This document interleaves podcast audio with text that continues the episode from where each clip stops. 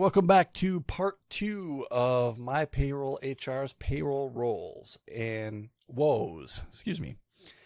And last week we left you with this crazy scheme of Michael T Mann putting all these clients and fake vendors together to fake invoices and fake payments in order to get a ton of money from financing companies to cover these pretend invoices. And when we last left you, they've ratcheted everything up.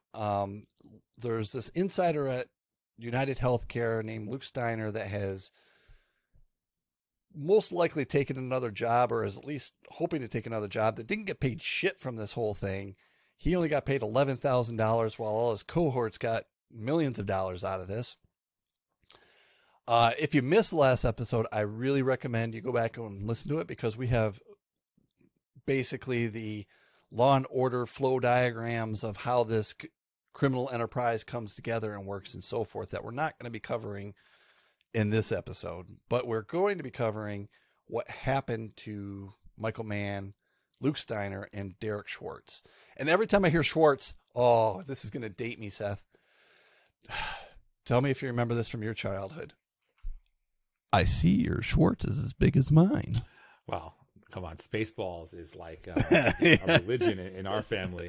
So yes, big fans, big fans. God, every time I saw his name when I was researching this, I was like, oh, I'm going to crack a Spaceball joke.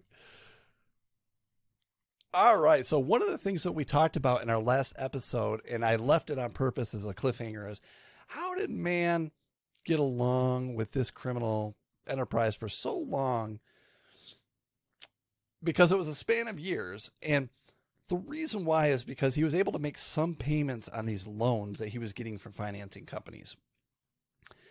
So you got to say, well, where'd the money come from? Lots of different places. And that's why we have a two-part episode. Is part two is all the other ways he tried to cover his loans so that way he can get more loans and continue his lavish lifestyle. Right. So if the question is, how was Mann able to pay on all these loans? The answer is that the payments were made to loans to keep the whole scheme going, right? So how did he do it? So we know all the way back in 2009, Mann was able to gain a revolving $2 million line of credit with a specific bank called Pioneer. And that line of credit continued to increase every couple years after 2015. 2015, it was increased to $15 million all the way through 2019, when it was increased to $42 million. And along the way, at one point, Berkshire became a co-lender in 2017. And then another company called Chemung, which I've never heard of, became a co-lender. So how? So it wasn't just United/Optum that was involving these false invoices. There was other companies, including 3M, Best Buy, T-Mobile. So brand name companies that everyone's heard of. And in addition to that, Mann had hid loans that he was taking from financing companies. Here's a quick question for you, Keith. Do we know what the shell companies that Mann had created that was processing and submitting these invoices, rather, what it is they're supposed to be doing? Like, what was their service providing? Ooh, offhand, I'm drawing a blank. I don't remember offhand. But the other, we know True HR was ostensibly providing HR services, but the other, and you're going to see there's some other Mann companies coming up that are also HR related. So I have a feeling it's all HR, but they didn't really specify specifically in the court paperwork. Got it. I'm curious to see that. Well, here's a point that I was kind of like, huh, when I read it in the court paperwork. And I'm going to do my best to try to explain to you. And I'm not a finance guy. I write computer code for a living. So take this with a grain of salt. There's these things when you have a line, when you're applying or keeping a line of credit, called a borrowing base certificate, where you basically kind of vouch for how much money you're worth. So that way, when you're given money through a line of credit, it's the right amount. Right. So it's like if you go to a casino and you're like, I'm a big roller, I don't carry a lot of cash with me. So, and I'm too slick and heavy duty to actually, give you my credit card. I want a line of credit for $1 million so I can have fun tonight in Vegas or, you know, Atlantic City or something like that. So they're going to be like, all right, you know, well, if somebody off the street just puts on a suit and does that, they're probably not just going to extend a line of credit that way. So they have to have a borrowing-based certificate and basically confirm that you actually are worth anything so that it's not a tremendous risk, so that if you're suddenly down $3 million, the casino's going to get paid back, because everyone knows the house always wins. So Mann had to submit. I'm sorry, Keith, do you want to take this one? I was just going to say that he filed 1, 2, 3, 4, 5, 6, 7, at least 7 that I know of these certificates from 2017 through 2019. And the amounts on it start from the amounts that he declares for his accounts receivable, basically the money coming in from his clients, starts at $23 million in 2017 and eventually ends at $42.4 million in July of 2019. So we're talking almost double in 2 years. If you were to go to his true books, not his Al Capone books, but his real books for these companies, the actual figures were a lot less. There were millions less. And at the end of the day, the people that lost money were these financing companies and the three that joined with them, the Pioneer, Berkshire, and Chemung. They had an eventual loss of $35.8 million. So we're talking about big, big figures here. Yeah, for sure. By the way, that dude Steiner got how much? not even cash. He didn't even get a cash. He got Amazon credit cards. He had to buy like shirts and tires and shit off Amazon. He could, anyway, all right. Yeah, if he needed cash, he probably had to buy Amazon stuff and then go fence it in his local neighborhood for half the price so he can get just the cash from it. Sadly. You know, I heard there's a kingpin crime lord in Michigan who used to do that kind of shit back in the day. There is. All right. So there was a Bank of America corporate credit cards involved as well. Those incurred a loss of over $850,000. That was the current credit card balance as of September of 2019. Mann even bought a Jeep on his credit card, which is kind of baller, right? You walk into a dealer, throw down the plastic. You don't deal with financing. I'm just going to cover it here. I guess it was a pretty high limit on that. That's interesting. Yeah, that would be, if I could buy any car on a credit card, Seth, I would be like, that's it. I've made it in life. I mean, technically we could, right? I mean, you know, you can get an Amex and they have no limit, right? You can just throw it down on there, but you know, that's still pretty baller thing to do. All right. So we know ValueWise and MyPayrollHR were involved here. So eventually this scheme was losing steam, but Mann still needed money, right? So now let's talk about what MyPayrollHR even is. So we talked earlier in the last episode about the parent company that Mann owned called ValueWise, which again, we don't really know what it does, but we know this.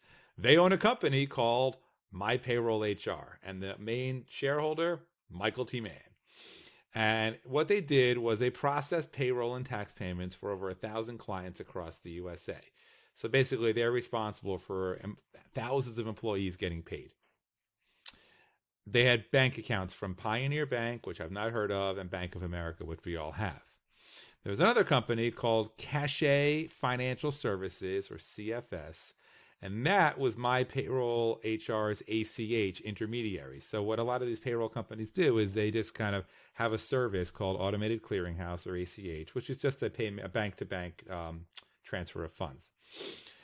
So basically, Cachet Financial Services, or CFS, takes money from MyPayrollHR's clients and they pay their employees using instructions from MyPayrollHR. That's the logistics that they provide. Money was supposed to be transferred to CFS's trust account, but it was regularly diverted through a MyPayrollHR bank account at Pioneer. So reading between the lines there, shady shit. Like that should not be happening is right. What we're saying. He was using MyPayrollHR to funnel money. Yeah. And so September 5th, 2019, so it's the end of the criminal run here, MyPayrollHR ceased operations. And you wonder why. Buckle up. This is where this case goes nuts. And I couldn't even think of a good organizational chart to kind of explain this to you. I'm just going to do the best I can with words because they kind of do a lot of crazy shit to try to cover money, and a lot of people lose money. So what happened here? So Cachet, I'm just going to say the name Cachet rather than CFS. Cachet said on September of 2019. Cachet is the intermediary, just so we're clear. That's the ACH intermediary. They said MyPayrollHR failed to route the payroll payments to them as regularly scheduled. So kind of how it works is Cachet gets the money and then they get instructions on where to take all that money and disperse it amongst all the employees. And what they're saying financially is, hey, they're saying, well, you know, we got instructions on to pay people, but we didn't get the money to back up those payments. We never actually got the funds to pay it, and they covered it. Yeah. So there was $7.2 million for that payroll round, and they covered it. Here's another kicker. Cachet then lost 19 more million. So they just covered 7.2 million of employees' payroll, which is, you know, awesome that they did that. But then they got $19 million stolen from them, basically, in another transaction from MyPayrollHR, where there was supposed to be $19 million shifted into it from MyPayrollHR, and then it was basically shifted back out to one of Mann's companies. But guess what? The money never came in, but it did go out, so they lost that $19 million too. So when this stuff started hitting the fan, Bank of America and Pioneer froze Mann's company bank account, so he couldn't do anything. And because of that, that's why a lot of this payroll snafu happened. Okay, so I'm giving you a lot of stuff at once. It's because it all kind of happened at once, where there's all these issues with the, you know, the ACH transfer and so forth, and then there's the account's frozen, which causes, you know, even more issues with not being able to make the payments that they should be making. So why did CFS cover the payments? We're going to talk about that in a second. I know that was the top of my mind when I was reading the court paperwork. We got a little bit more information in a slide or two. I know you're not seeing the slides, but in a few minutes, you're going to see more information on this. And it was interesting because I was thinking, Seth, that like this guy's business strategy isn't just take some money from one person. It's take money from everybody. Well, it was, you know, it's like, it's I get Rob Peter to pay Paul, as you said.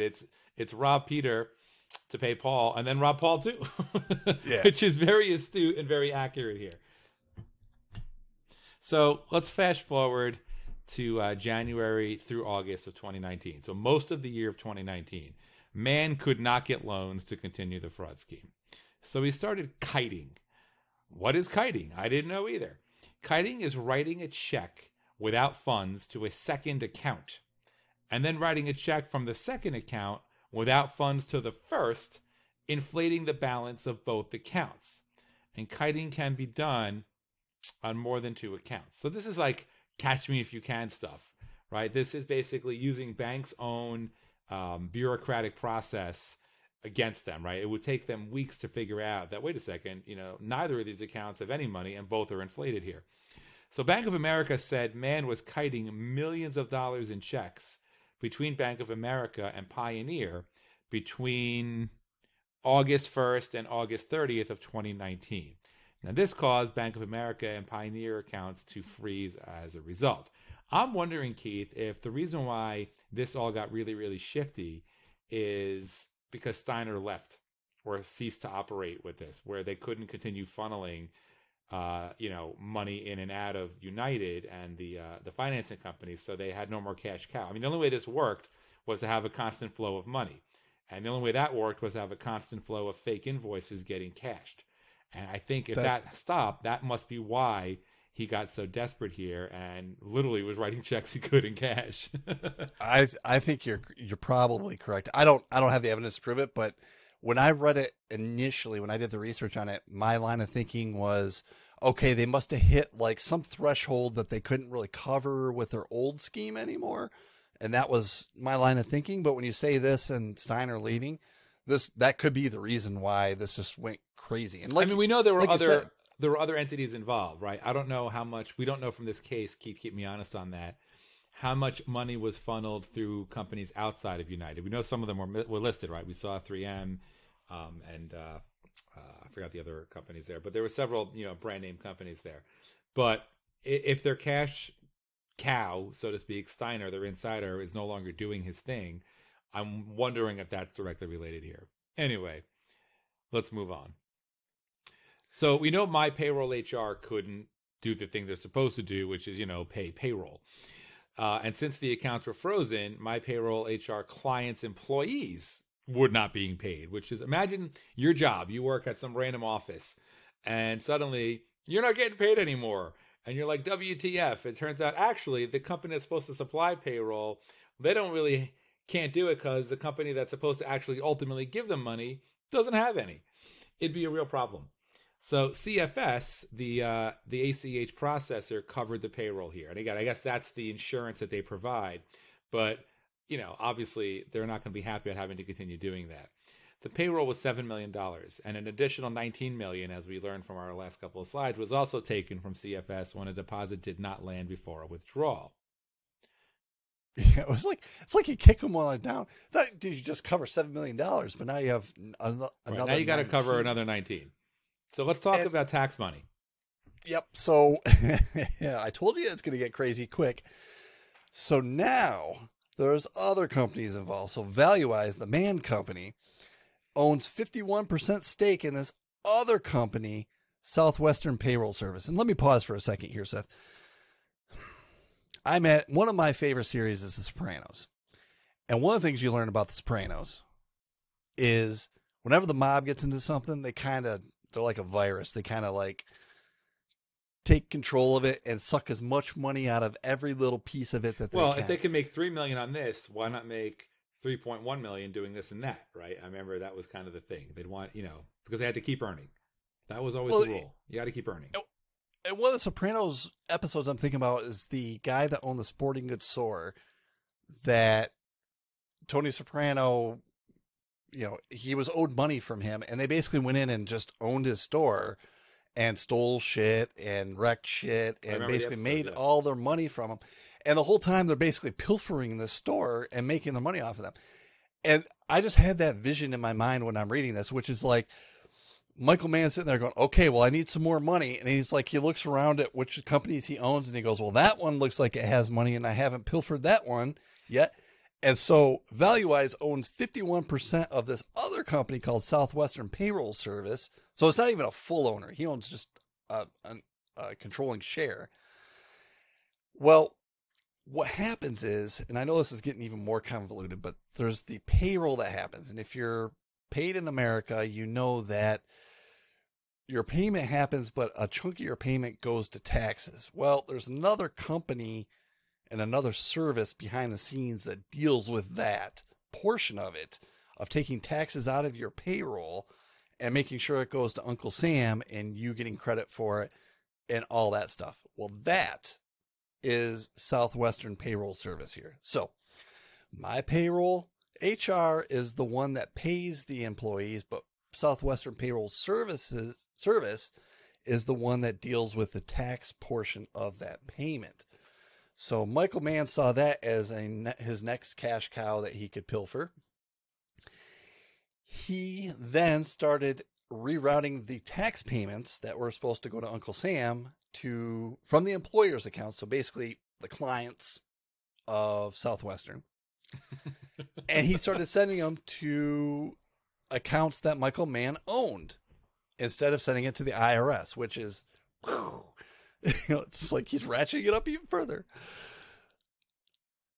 So this happened, and I've been part of companies that have been bought by other companies, and sometimes it's a good experience, sometimes it's a bad experience. I imagine in this case, when ValueWise bought Southwestern was just like, fuck, afterwards. I had no idea. Again, it was only 51%. So this is just like a stock transaction. There was really no formal ownership change. And, you know, what they did is they just went in and basically stole all the money. Basically, the crown jewels of why Southern Payroll Service existed was stolen out from underneath them and used for Michael Mann to cover, you know, his other right, which is Ponzi scheme activities. Stuff, right? You know, I mean, they keep moving money around, make like you have money. But at some point, there's a shortfall. So here, there was an additional $17 million in payroll tax payments not paid. And the accounts were finally frozen at the bank Pioneer. And Southwestern sued everybody.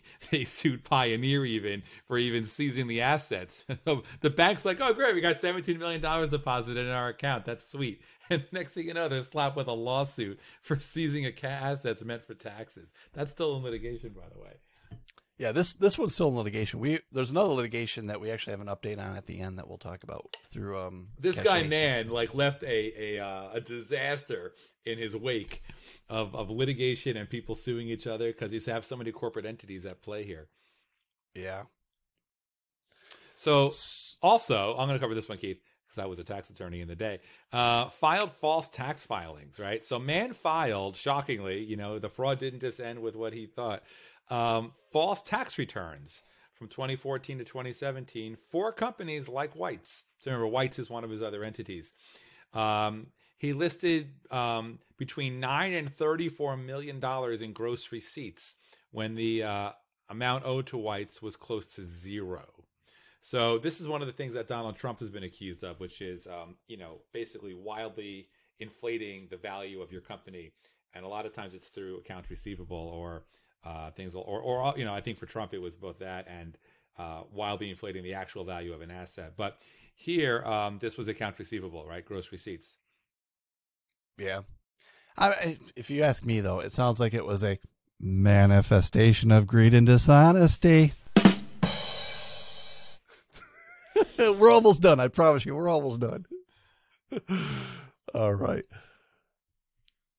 So now if we jump to him, right, Keith, tell us how they finally got him. So we jumped to September 10th, 2019, and they finally the law, and I use that air quotes, the law catches up with Mann.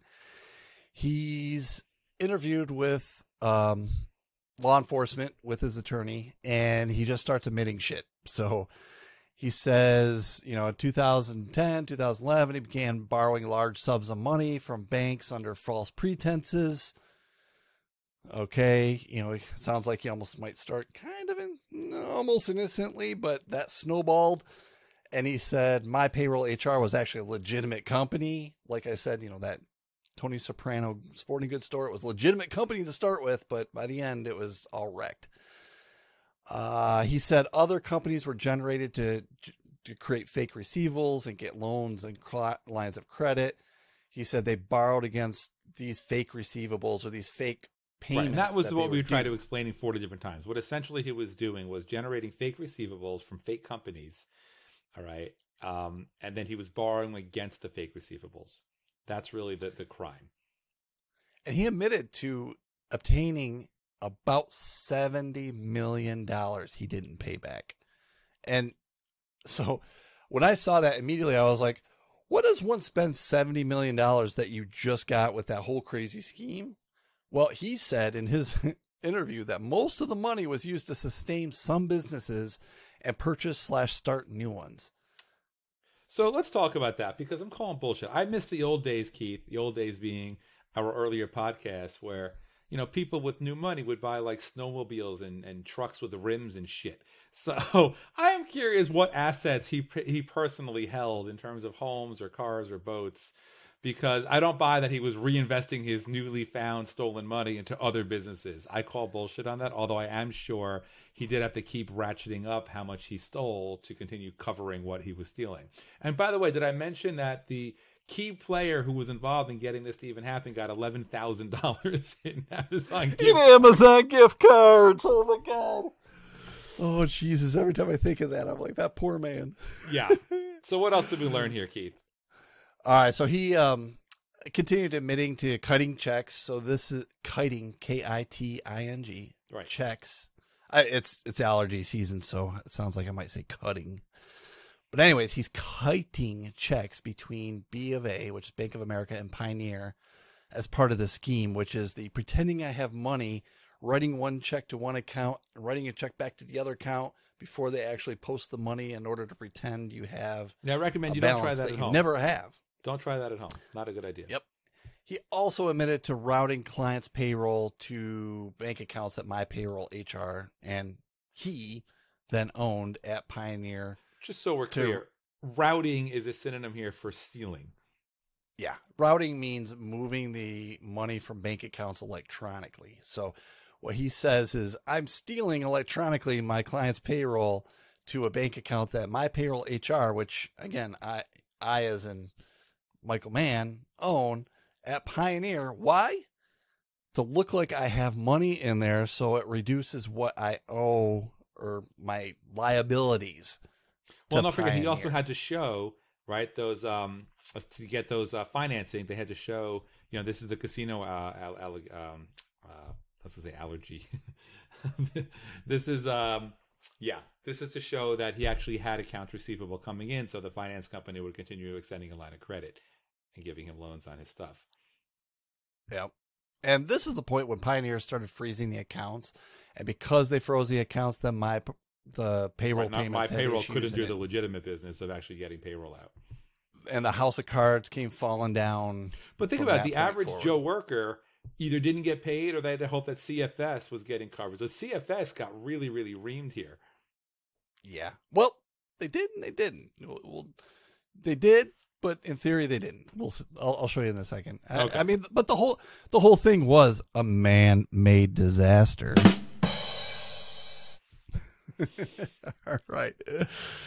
Okay, so now we got Steiner. We got the guy that paid almost nothing and who was the whole fulcrum of this criminal enterprise. Is he pleads guilty, which should make everybody else shit a brick.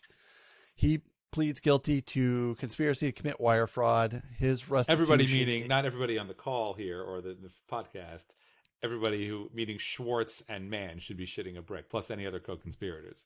Yeah, yeah. So his restitution, according to the court paperwork, and this is good in theory, but his restitution was $3.1 million to financing company one and $10.0 million to financing company number two. And I was like, holy shit, Seth, how is he going to pay $13 million with his $11,000 of Amazon gift cards?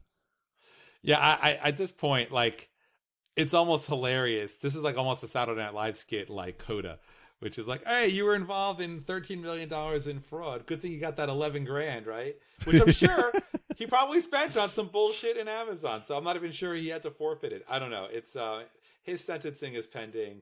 I almost kind of feel sorry for the guy, not because he so blatantly was committing fraud, but that he got so little out of it. And he's going to be doing time. He's going to be paying back money for the rest of his life for $11,000 in Amazon gift cards.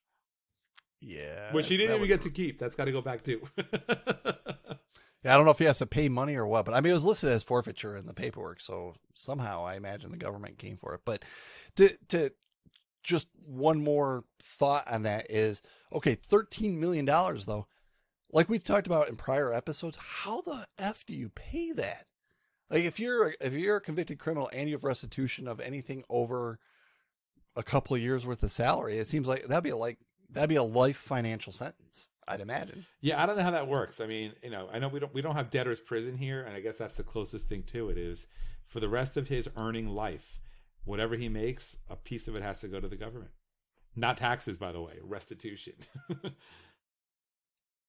All right, so let's talk about our main man here, Michael T Mann, and what he pled to. So in August of 2020, he pled guilty to 12 counts. And by the way, that was a plea. So they must have had hundreds of counts against him. This is, I guess, what the easiest thing to stick to him was. 12 counts. One for wire fraud conspiracy. Two for aggravated identity theft. That's interesting. There's your cyber there. 3 through 11 of bank fraud and 12 for filing a false tax return.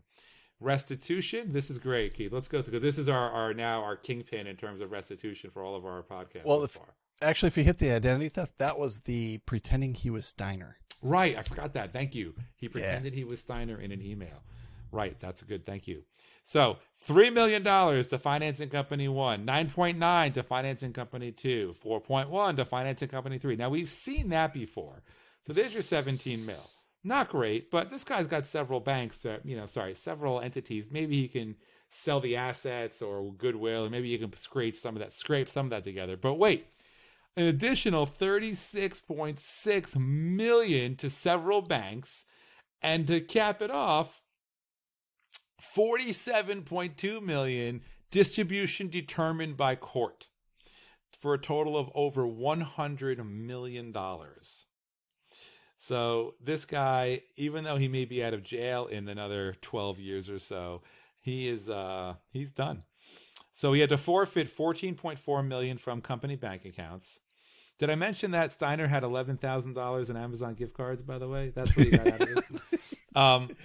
This fucker's rolled around in a 2020 Jeep Gladiator bought off a credit card. Yeah, his suspect. It's very suspect. So $14.4 million from company bank accounts, 30,000 shares of Pioneer Bancorp, Inc. I guess that's the bank he used. I'm not sure why he had that many. I guess that's the bank he used because he had a lot of shares there. His 2020 Jeep Gladiator purchase on credit card, and then a follow-up, an additional money judgment of another $100 million. So restitution of basically 100. Is that a separate amount from the 100.8 above? Because they're both restitution. No. It's actually the same. That was my note. I see. Okay. Yeah. In addition to the $100 million, he had to forfeit everything he had in his accounts, which totaled $14 million. He had to forfeit his 30,000 shares of Pioneer Bancorp, which is probably worth close to $1 million, if not more, and his truck. Yep. All right. So then, man gets sentenced on August 12th, 2021. He is sentenced for 144 months, and I can never do the math in my head, so I did it for you. It's about 12 years in prison. You don't know that 12 times 12 is 144? I guess I do, yeah. And this is pretty standard, 3 years supervised release. Almost every case, it's 3 years supervised release. Now, this is the one that I thought was funny. He is not allowed to contact Luke Steiner. Now, let's for a moment imagine Michael Mann stopping over at Luke Steiner's house for a beer. Luke Steiner better for his $11,000 in Amazon gift cards that he now owes. What was his restitution? It was millions of dollars of restitution. $13 million. When Michael Mann comes up to him, he better be like, fuck you, fuck Schwartz, fuck all of you guys, because he got ripped off.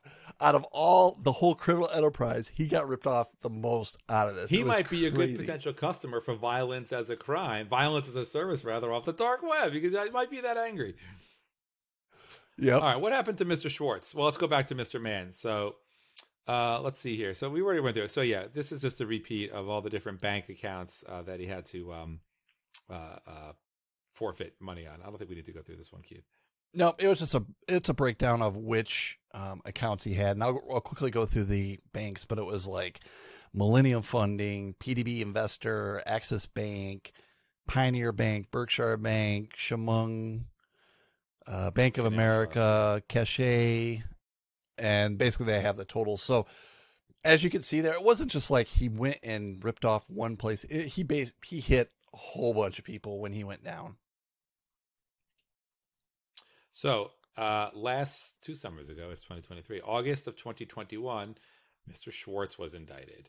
They got him on one count of conspiracy to commit wire fraud and counts 2 through 5 of wire fraud. So this is still being litigated, but given how much nexus we have in just communications alone between Mann and Schwartz and Steiner, I don't know how he's going to, unless he maybe turns state's evidence, I don't know. But he's certainly going to be doing some time and paying back quite a bit of money also. We'll keep everyone updated as we get information on that case. I see your Schwartz. It's as big as mine. You have the ring. So what else did we learn? What else was in the ruckus here? I've alluded to this throughout the podcast here, but Cachet, like Southwest, they sued everybody. So let's remember, Cachet was the automated clearinghouse intermediary. So they were the suckers that were supposed to actually make the payments directly to the actual payroll recipients on behalf of MyPayrollHR, which was a company owned by Mann.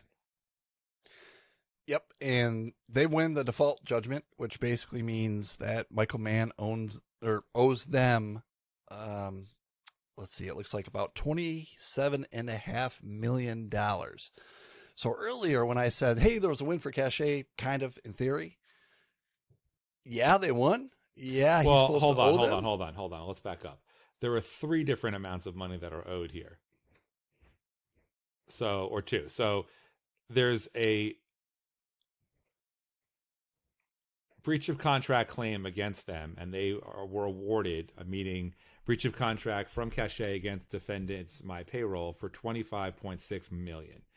There are also consequential damages on top of that, again, against Michael Mann directly, not against Michael Mann and payroll cumulatively, but against Michael Mann personally for $27.5 million. And then there were punitive damages related to the plaintiff's fraud claim against Michael Mann for $25.65, but that's the same amount of money as the actual breach claim. So I'm not sure if it's some combination of $75 million or only about $50 million. But either way, I'm not sure that MyPayrollHR nor Mr. Mann has the money to pay him that. So yeah, I mean, I'm not sure Cachet got away with, you know, not being terribly scathed here. It could be $7 trillion, and I don't think they're going to get much out of him. Right. Because he's going to be in prison for 12 years. And by the way, interest is running on this. That's the other thing. Interest is running on this. So for the rest of Michael Mann's life, he'll be paying Cachet money. All right, so that's it. That's the end of this episode. I hope you enjoyed it. Again, we try to give you different flavors of different electronic crime cases that are out there. And so let's go through the conclusion, and I'll start with the first one, Seth. The whole time I researched this, the whole time I wrote the notes for our podcast, the whole time I sat here and produced this with you, Seth, I'm still confused how kiting is still possible past the year 2000. Like, it seems like there should be safeguards. You know, especially given that banking is fairly regulated by the alphabet soup of banking regulators. So I agree. I don't understand that either. And if I was the bank that got busted on this, or you know, I would want to, you know, call Leonardo DiCaprio, I guess, and see if they can come take a look at it. ACH clearinghouses didn't check the transfers until after they occurred. So that is clearly a weak spot that should have been addressed. And it's basically the kiting of ACH transfers is what he took advantage of. It's just a different flaw in the system.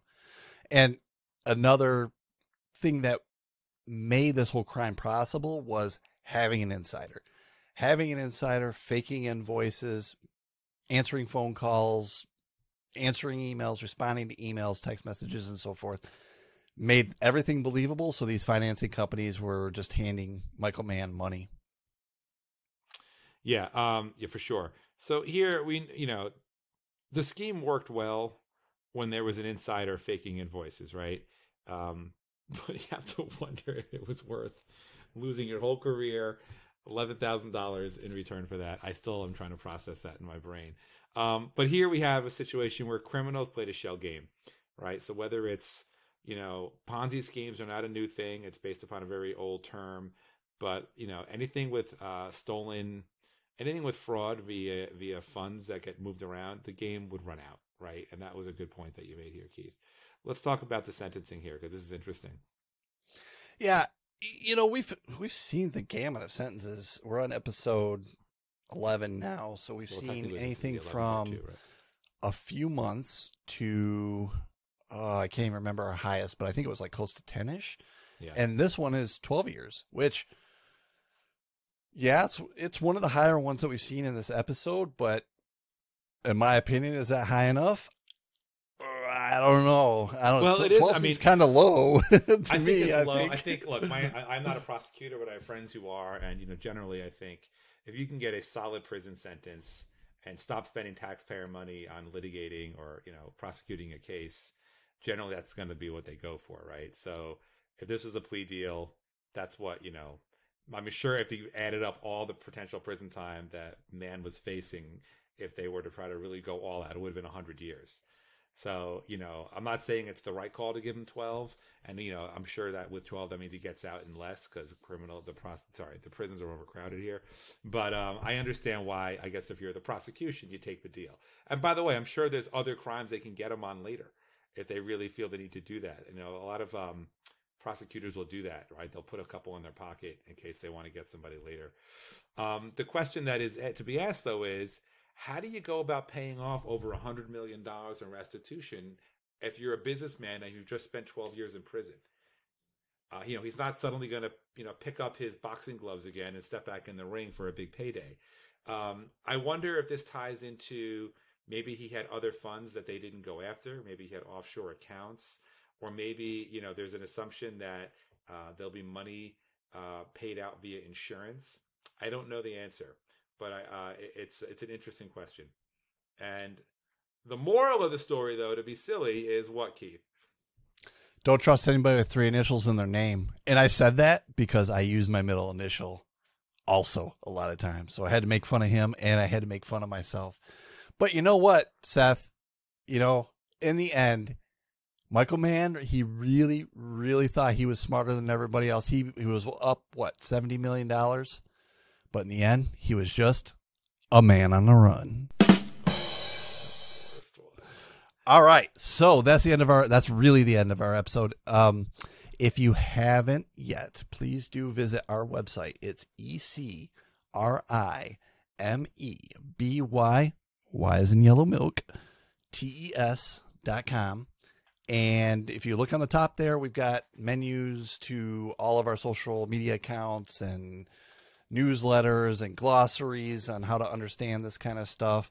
And we really do want to hear from you. So if you like these episodes, please do drop us a line.